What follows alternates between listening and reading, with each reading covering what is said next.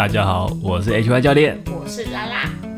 今天，今天我们先来闲聊一下好了。你每次都要闲聊，你今天要闲聊什么？就是你觉得身体跟你的心是有关系的吗？一定啊，一定是有关系的，密切相关，好吗？而且理想状态应该是心灵想的身体去做，或者是身体想的心灵也是这么想，而不是尝试违背其中一个的状态。嗯，你讲的蛮有道理。但在以前，以前的哲学家也探讨过这个问题。探讨过什么？就是身体跟心理的之间的关系啊。嗯。比较有名的啊，像是笛卡尔，你知道笛卡尔吗？笛卡尔吗？对啊。嗯。我思故我在嘛。对啊。就是那个那个人啊，他提 他他的曾经提过的观点叫“心物二元论”。嗯，其实就是说，把你的他他他认为啊，身体就是身体，心理就是心理，两者是不相干的。嗯，对。那现在我们也知道，或许好像不是这样子。对，这边就提供一个最近看另外一本书给大家，就是有本在讲筋膜修复全书。嗯，一本书名叫《筋膜修复全书》，他在讲的就是，那你维你只要维持一个姿势两分钟，只要两分钟就好哦，你才会怎么样？两分钟哦。会怎样？你的身体就会开始习惯那个姿势。他的书里面的论点是说，你在那个那个地方，你的身体，比如说你一直翘脚，或是你一直驼背的话，你在驼背那个地方，嗯、你身体就会慢慢产生一个新的组织，就是那边会有那样的状况。对，它会产生新的组织。那他会说，你的筋膜在那个地方的结构会稍微变形，应该也不是说变形，它就变成一个新的样子，嗯，去适应你的。新姿势，对，尤其是你用一个姿势越习惯，你你会发现，哎，你自己可以观察一下嘛。你照镜子，有些人可能看一下镜子就会发现，哎，为什么他的姿势就是站不太直，嗯、真的站得不太正，或是他左很左真的歪歪的。嗯，有些人是他真的先天就是结构是歪的。嗯，其实蛮多人是歪的，但后天的行习惯跟行为其实影响很大。大对，这这本书我就是觉得他他用了一个。蛮恐怖的，蛮恐怖的说法，只要两分钟哎，那像是哈有一种，你知道有一种是有一种姿势叫乌龟颈，就是脖子脖子那边呢，对对对，脖子那边会变得很像乌龟一样，它会缩着。对对对，其实当你形成那个姿势的时候，你脖子那边多长会真的会多长一些组织出来哦。嗯，它会长在哪里？长在在脖子那边啊？对对对，应该就是在那边，在脖子里面吧。就在那那一周围啦，那这一周围里面，你会你会多长出更多的组织，那对，那你就会开始就会发现，你为什么你的姿势就越来越离不开那个样子了？嗯，好可怕。对，那其实就是我们的身体怎么使用，其实我们的习先这样说好了，就是我们的习惯会影响到我我们在做的事情，我们的身体会慢慢适应成那个样子。如果你的你告诉你的身体都不用做事，就是不要动就不要动。那如果就是一直坐着，那坐着姿势也不是很好，比如说驼背，或是翘脚，或是耸肩。那其实这是一个讯号啊，你的身体就一直想啊，就会开始往那个方向，它会察觉到你在做这件事情，那你就会开始往那个方向发展。对，那再来的话，因为这毕竟不是一个平衡的姿势。嗯。对，我觉得不好的姿势，其实维持一个姿势过久，都会它长久来看，它都会变成一个，它会让你的。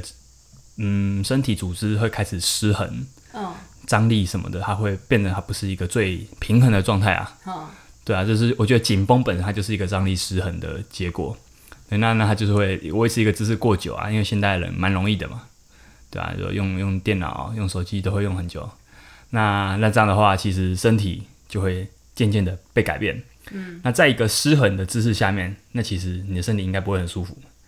呃，驼背久的人啊，坐得太久的人，其实都会腰酸啊，嗯、腰酸、肩膀痛、肩颈痛。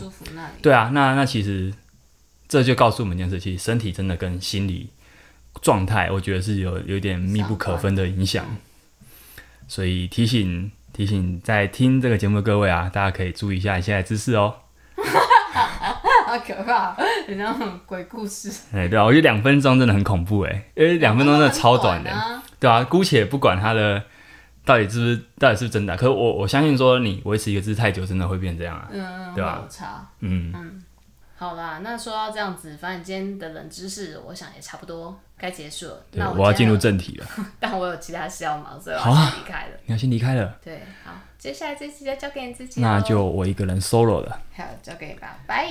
那这一集呢，我们就延续上一集的主题好了。上一集讲了阅读嘛，你要用什么？你要用什么方式阅读？其实现在蛮多人都是用电子书，实体书还是一个主流啦。但电子书我觉得越来越多了。那所以，我们这集就讨论电子书跟实体书的差异，他们两个的差异到底优缺点在哪边？然后我自己的使用经验分享。那这边我先讲一下好了，我我目前的使用经验是我去年开始，去年年初的时候，我用的 Remote，Remote 是台湾的一个应该是出版公司吧，它有出了一个阅读器叫 Moon Ink。那 Moon Ink 我使用了大概最后应该是使用了一年。那中间还有故障过，对，这个我等一下会都会再讲一次。那我也有用过 Kindle，Kindle 就是亚马逊的那个很有名的阅读器。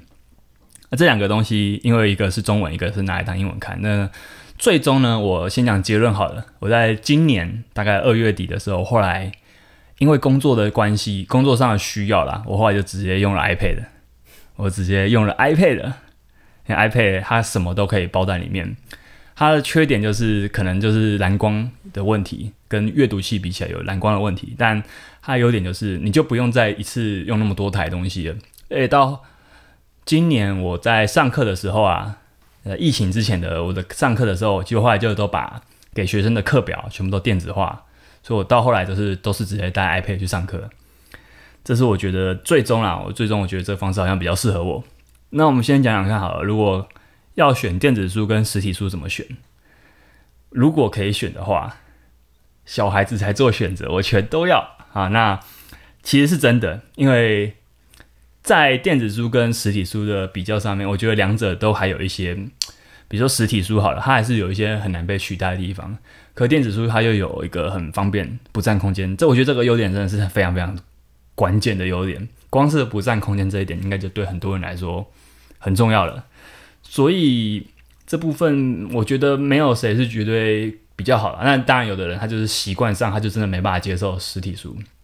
哎、应该是说电子书，对，应该没办法接受电子书的应该比较多。所以我会觉得这边我讲一下好了，实体书的一些优点啊，就是已经因为我们电子书出版出版已经有这个东西的产品的存在，应该也已经超过二三十年了，在国外啊，国外研究比较多。那我看到的是蛮多那种研究资料是显示说，在实体书的优，它有一个绝对优势是，你会在阅读上有一个所谓阅读感。那阅读感包含什么？包含你对这个纸张的触感，包含你对这个空间的感觉。比如说好了，你看到，呃，你拿着一本实体书，你会大概知道它的分量有多少，它一个章节大概多长。可是如果是电子书的话，你你只能透过它上面显示的资料，那个感觉是有点不一样的。那除此之外呢，我们在用荧幕的时候，在荧幕阅读的时候，或者你光用手机荧、光用这种三 C 的荧幕来说好了，我们人好像还没办法预设说你用荧幕是要就是要来学习，所以它可能会稍微消耗你的一些心智。这有研究是显示是这样，就是说你在用荧幕阅读的时候，你的心智上可能会，比如说好了，你可能会比较不容易专心。你很容易分心啊，因为毕竟，嗯、诱惑很多嘛，比起实体书来说，诱惑很多，所以我觉得这是实体书的优点啊，又是一个很大优点。那再来是电子书的优点，电子书优点就我刚讲的嘛，它其实有很关键的一个优点，就是它的空间真的非常省。啊，再来就是你要做笔记的话，我觉得做笔记比较快，比较方便，因为有些电子书的的 APP 它可以直接帮你做笔记。那，应该说你可以直接复制下来，你可以直接把这一页就是截图，或者是你直接复制文字，然后再贴到你的笔记程式上面。我觉得这是电子书最大的优势。所以呢，在这上面或许啊，我觉得可能人类在阅读这个行为本身，它目前还没办法。为什么那么多研究都显示实体书还没办法被取代？我觉得一部分可能也是因为在演化的过程啊，就是。人阅读纸本这个行为已经很久了，历史非常悠久。可是如果是看荧幕来当做，就是电子书这件事，其实都很短，非常短。所以在这上面，我觉得可能那个研究的对象有些蛮多人，应该是不像我们，呃，现在可能十几二十岁的人，他们现在从小出生就有手机，就有平板，这些东西都对他们太平常了。光光就我来说好了，我也不是一出生就有这些东西的，对吧、可是如果再小一代的人，他们可能超熟悉这些东西的话，那他们或许未来的实验，也许我觉得可能结果会再扭转，也不一定。而不见得说以后的人搞不好就看电子书也非常习惯了，没有这上面的问题。所以我觉得，如果回到这个到底要怎么选的话，我会提供我看法。那我觉得，因为就我自己的听别人怎么选电子书或实体书，或看这种研究的结果，我觉得个别差异还蛮大的。那目前我自己是用平板，因为它的功能是最多，所以我也觉得它最适合我目前的生活的形态，也不用一堆。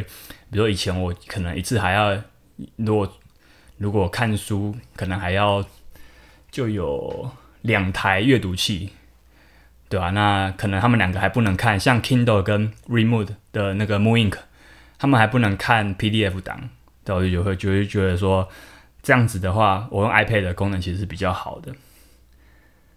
那再来就是分享一下，我有用过 iPad 跟电子书阅读器嘛？那在阅读器上，我有一个。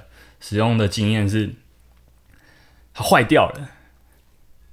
我那个 mooInk 啊，我用了两个月，我记得那时候好像才两个月左右就坏掉了，我真的超震惊。它坏掉了，就是我那时候我记得我是放在包包里面，然后它有一些，应该还有像钥匙跟水这种东西。那时候其实买的时候，店家就说它比一般的平板还要脆弱一点，要要注意，所以我就连套子已经买了，保护套已经买了，结果它坏掉了。真的是坏掉了。那它那时候裂开的时候，我整个崩溃。然后那时候寄信去问，他就说要送回原厂去检修。检修发现，好像修萤幕几乎就等于一台的价钱。其实目像 mooInk 啊，它这样的电子书阅读器，我觉得在目前的市场还不是非常成熟，所以它其实价格不低哦。它价格可以买，应该可以买一台比较低阶的 iPad 了。对啊，那时候我买的是十寸，我记得是。几寸啊？应该是中等大小的十寸嘛，十寸的 Moon Ink，。对啊，那时候其实跟那个什么，跟 iPad Air 比较小台的，应该就是差不多大小了。那价钱其实我觉得没有差太多，因为那台应该也是要一万块，接近一万块的。结果这样就坏掉了。那坏掉那时候真的是气到我还寄信去骂了骂那个 Moon Ink 的公司啊，就骂到后来他们给我换一台。免费退换一台，就觉得虽然觉得赚到了，可是那那之后的就那之后，我使用上就变得就有点很谨慎啦，就是也不敢不太敢随便带出门。那那样觉得它就少了电子书的机动性了，因为电子书阅读器还有比起实体书还有一个占很很大的优势，就是它的机动性，它比较比较轻啊，因为毕竟你带那种纸，如果是实体书比较厚的，那就等于说你背着，有些人背着肩膀就会酸痛了。我所以我觉得说，只那个电子书的优绝对优势在于，真的就在于空间跟它的体积跟重量。可是如果它不能带出门的话，就是如果当我使用上会有点怕它坏掉的话，我会觉得就有点本末倒置了。所以到今年初嘛，我就想说啊，算了，反正我也刚好要换一个换一个工作方式。我那时候把我的我原本写课表给学员都是手写，后来就直接用想做直接换 iPad，就变成。课表都云端化、电子化的时候，就直接也把呃电子书的阅读器就卖掉了，就换成 iPad 了。那后来觉得还算满意的。那在所以说，我觉得平 iPad 这种平板电脑的缺点，它最大的缺点就是蓝光。这也是很多人说电子书阅读器的优势，是我们如果看平板、看手机看太久，都会不眼睛绝对不舒服。可是这就有趣了，就是我觉得。一个现在要要你专注下来看书的时间，其实也没办法那么长。我觉得对一个正常人来说，看书是一个非常消耗专注力的活动。所以这时候，如果你想说，好，因为我要很专注，诶，应该说我我要保护我的眼睛，所以我就买电子书阅读器。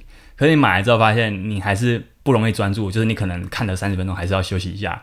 那这时候我就觉得说，那你看电子书阅读器跟看平板，其实就没有差，那个对眼睛的伤害就没有差那么多了。而且你知道，观众们知道吗？就是对眼睛的伤害什么，就是跟你看什么是有关系，可是也跟你使用的时间、跟你使用的你跟这个荧幕之的距离有关。所以，像我们小时候看荧幕、看电视荧幕，如果你距离是够长的话，其实没有那么容易近视。反而小时候很容易近视的一件事是什么？是写作业。真的，就是我后来才知道这件事，就有点崩溃。所以小时候家长都不会跟我们讲这件事，他们也不知道。所以其实很多。很多人近视是因为他写作业那个距离真的太近了。但是那后来我我是看我是看一些眼科验光师讲的才知道这件事情。所以说哈，如果要保护眼睛的话，其实我觉得不管你用平板、用电子阅读器，不管你用哪一个啦，你就是要保持一定的距离，跟你使用时间不能太长。它其实原理是一样的。那如果你还是觉得看平板就是眼睛会不舒服，那你就准备一台电子书阅读器就好了。那只是说它还是有些缺点，就是。我包含我使用的心得啊，就就就像是它比较容易损毁啊。那我觉得 Moon Ink 的使用上，它有些缺点，就是它在翻页的速度真的很慢。我原本已经习惯了，就我原本已经习惯它那个很慢的翻页速度，就我一换 iPad 之后，发现，干，这才是应该的翻页速度啊，就觉得以前真的太慢了。还有一个就是画线不好画，它反应真的比较迟缓。这真的是我会深刻感觉到那个产品还没有很成熟啦。Kindle 好一点，那其他还有像 c o b o 啊，其他牌子的我就没用过了。那总之目前我的用过的就是感觉就是这样，Kindle 好一点。但因为 Kindle 上面都几乎都是外文嘛，呃，Kindle 也有中文的啦，但书我想是没有办法跟其他平台做做比较，它书还是会少蛮多的。那还有一个地方。在电子书，不管是用电子书阅读器，或是用平板，我还有一个感觉是，我在有一本电子书的时候，我好像没有真的拥有它。这什么意思？就是通常我们在看一本书嘛，你在买书的时候，你不会都每次都买到你喜欢的，你一定会偶尔会踩到雷。但是踩到雷次数其实蛮多，或是你你看了之后过一两年发现没有那么喜欢它了。这时候实体书因为很占空间啊，所以我大概每一年会清掉，会清一次实体书。呃，可是如果这时候我买电子书就没有办法做这件事，因为我没有真的拥有它，所以我就没有把我就没有办法把它卖掉。所以我每次看到我的几本电子书，可能我觉得我不会再看了，我会觉得有点有点气啊，没办法把它卖掉。因为我觉得像我会用塔车塔车的平台去买二手书跟卖二手书，以价钱来说都比那种实体的二手书店便宜，也就是比较。我有一次哦搬家去卖那个、啊、去茉莉啊卖二手书啊，那是他一本书大概是几块钱几块钱给你收的，那真的很可怜。就是要不是又要侵入空间，不然就觉得那个书真的是有点真的是超贱价的。可是如果是塔车这种二手平台，虽然你要打包寄过去有点麻烦啊，但就是你的价格是比较容易卖到，嗯，不会是那种几块钱在卖几十块钱在卖的价格，比较容易。比较容易累积点钱，然后你在塔前买就是卖二手书的的钱，它又可以变成它是一个账户，那你就可以用那个你就可以用那个平台再买二手书，它就个生生不息的一个系统。那这时候你在买二手书的时候，你就觉得哇，我赚到了，好像没有花钱的感觉。所以我觉得二手市场，我自己会买二手书啊，就是自己本身我会蛮喜欢买二手的东西，所以我觉得书的二手市场。对我来说是蛮重要的。有时候有时候想买一本书，就是我就觉得买二手就好。我没有那么大的要求，或是那种洁癖，或是什么。就是我我的书其实都没有保存得很好，有的都有折页或什么都有折到，对啊，所以我会觉得说，二手书的部分确实是电子书没办法取代啊。但二手书它还是有体积的问题，它还是有占空间的问题嘛，对不对？那还有一个常见的问题就是，到底什么书要买实体的？我觉得这个问题，我自己听了蛮多人的回答，跟我自己的感觉是自己的经验来看的话，有时候真的是缘分诶。就比如说我今天去逛书店，这本书可能没有被我排在很很前面的顺序要买，那可能我刚好看到它，我也翻了几页就啊，好想好想继续看下去哦，我就买了。对，那就很刚好。那或者是我真的很喜欢的作家出了新书，可能我会比我后来也会比较偏向买实体书。就算它是文学类的，我还是会想买实体书。所以我就觉得说，归纳到后来，因为有的人会说，我听说有我听这样听人家讲，有的人会说工具书买实体，因为比较有空间感，比较知道位置那个资讯的位置在哪边。也有人说工具书买电子书就好，那我就自己其实会觉得说，那还是回归到个人个人的差异，就是你怎么样去做笔记，怎么样去记得一个东西。那如果你发现说你用电子书就真的会记不得东西的话，那你当然还是用实体书比较好。可是如果你没差的话，那我觉得是一些工具书这种，因为工具书真的很多啊，一个一个专业领域的工具书好了，你一定会有很多要看的。那你我你如果都买实体的话，真的空间是绝对不够，不太可能够放的。而且电子工具书，我觉得它会被称为工具书，还有一个很大的问题，很大的一个内涵在说，其实你可能没有那么喜欢这本书。工具书好像是有种不得不看的感觉，就是它就是一个工具嘛，对吧、那可是如果当我很爱这本书的时候，我会愿意腾出的空间给它。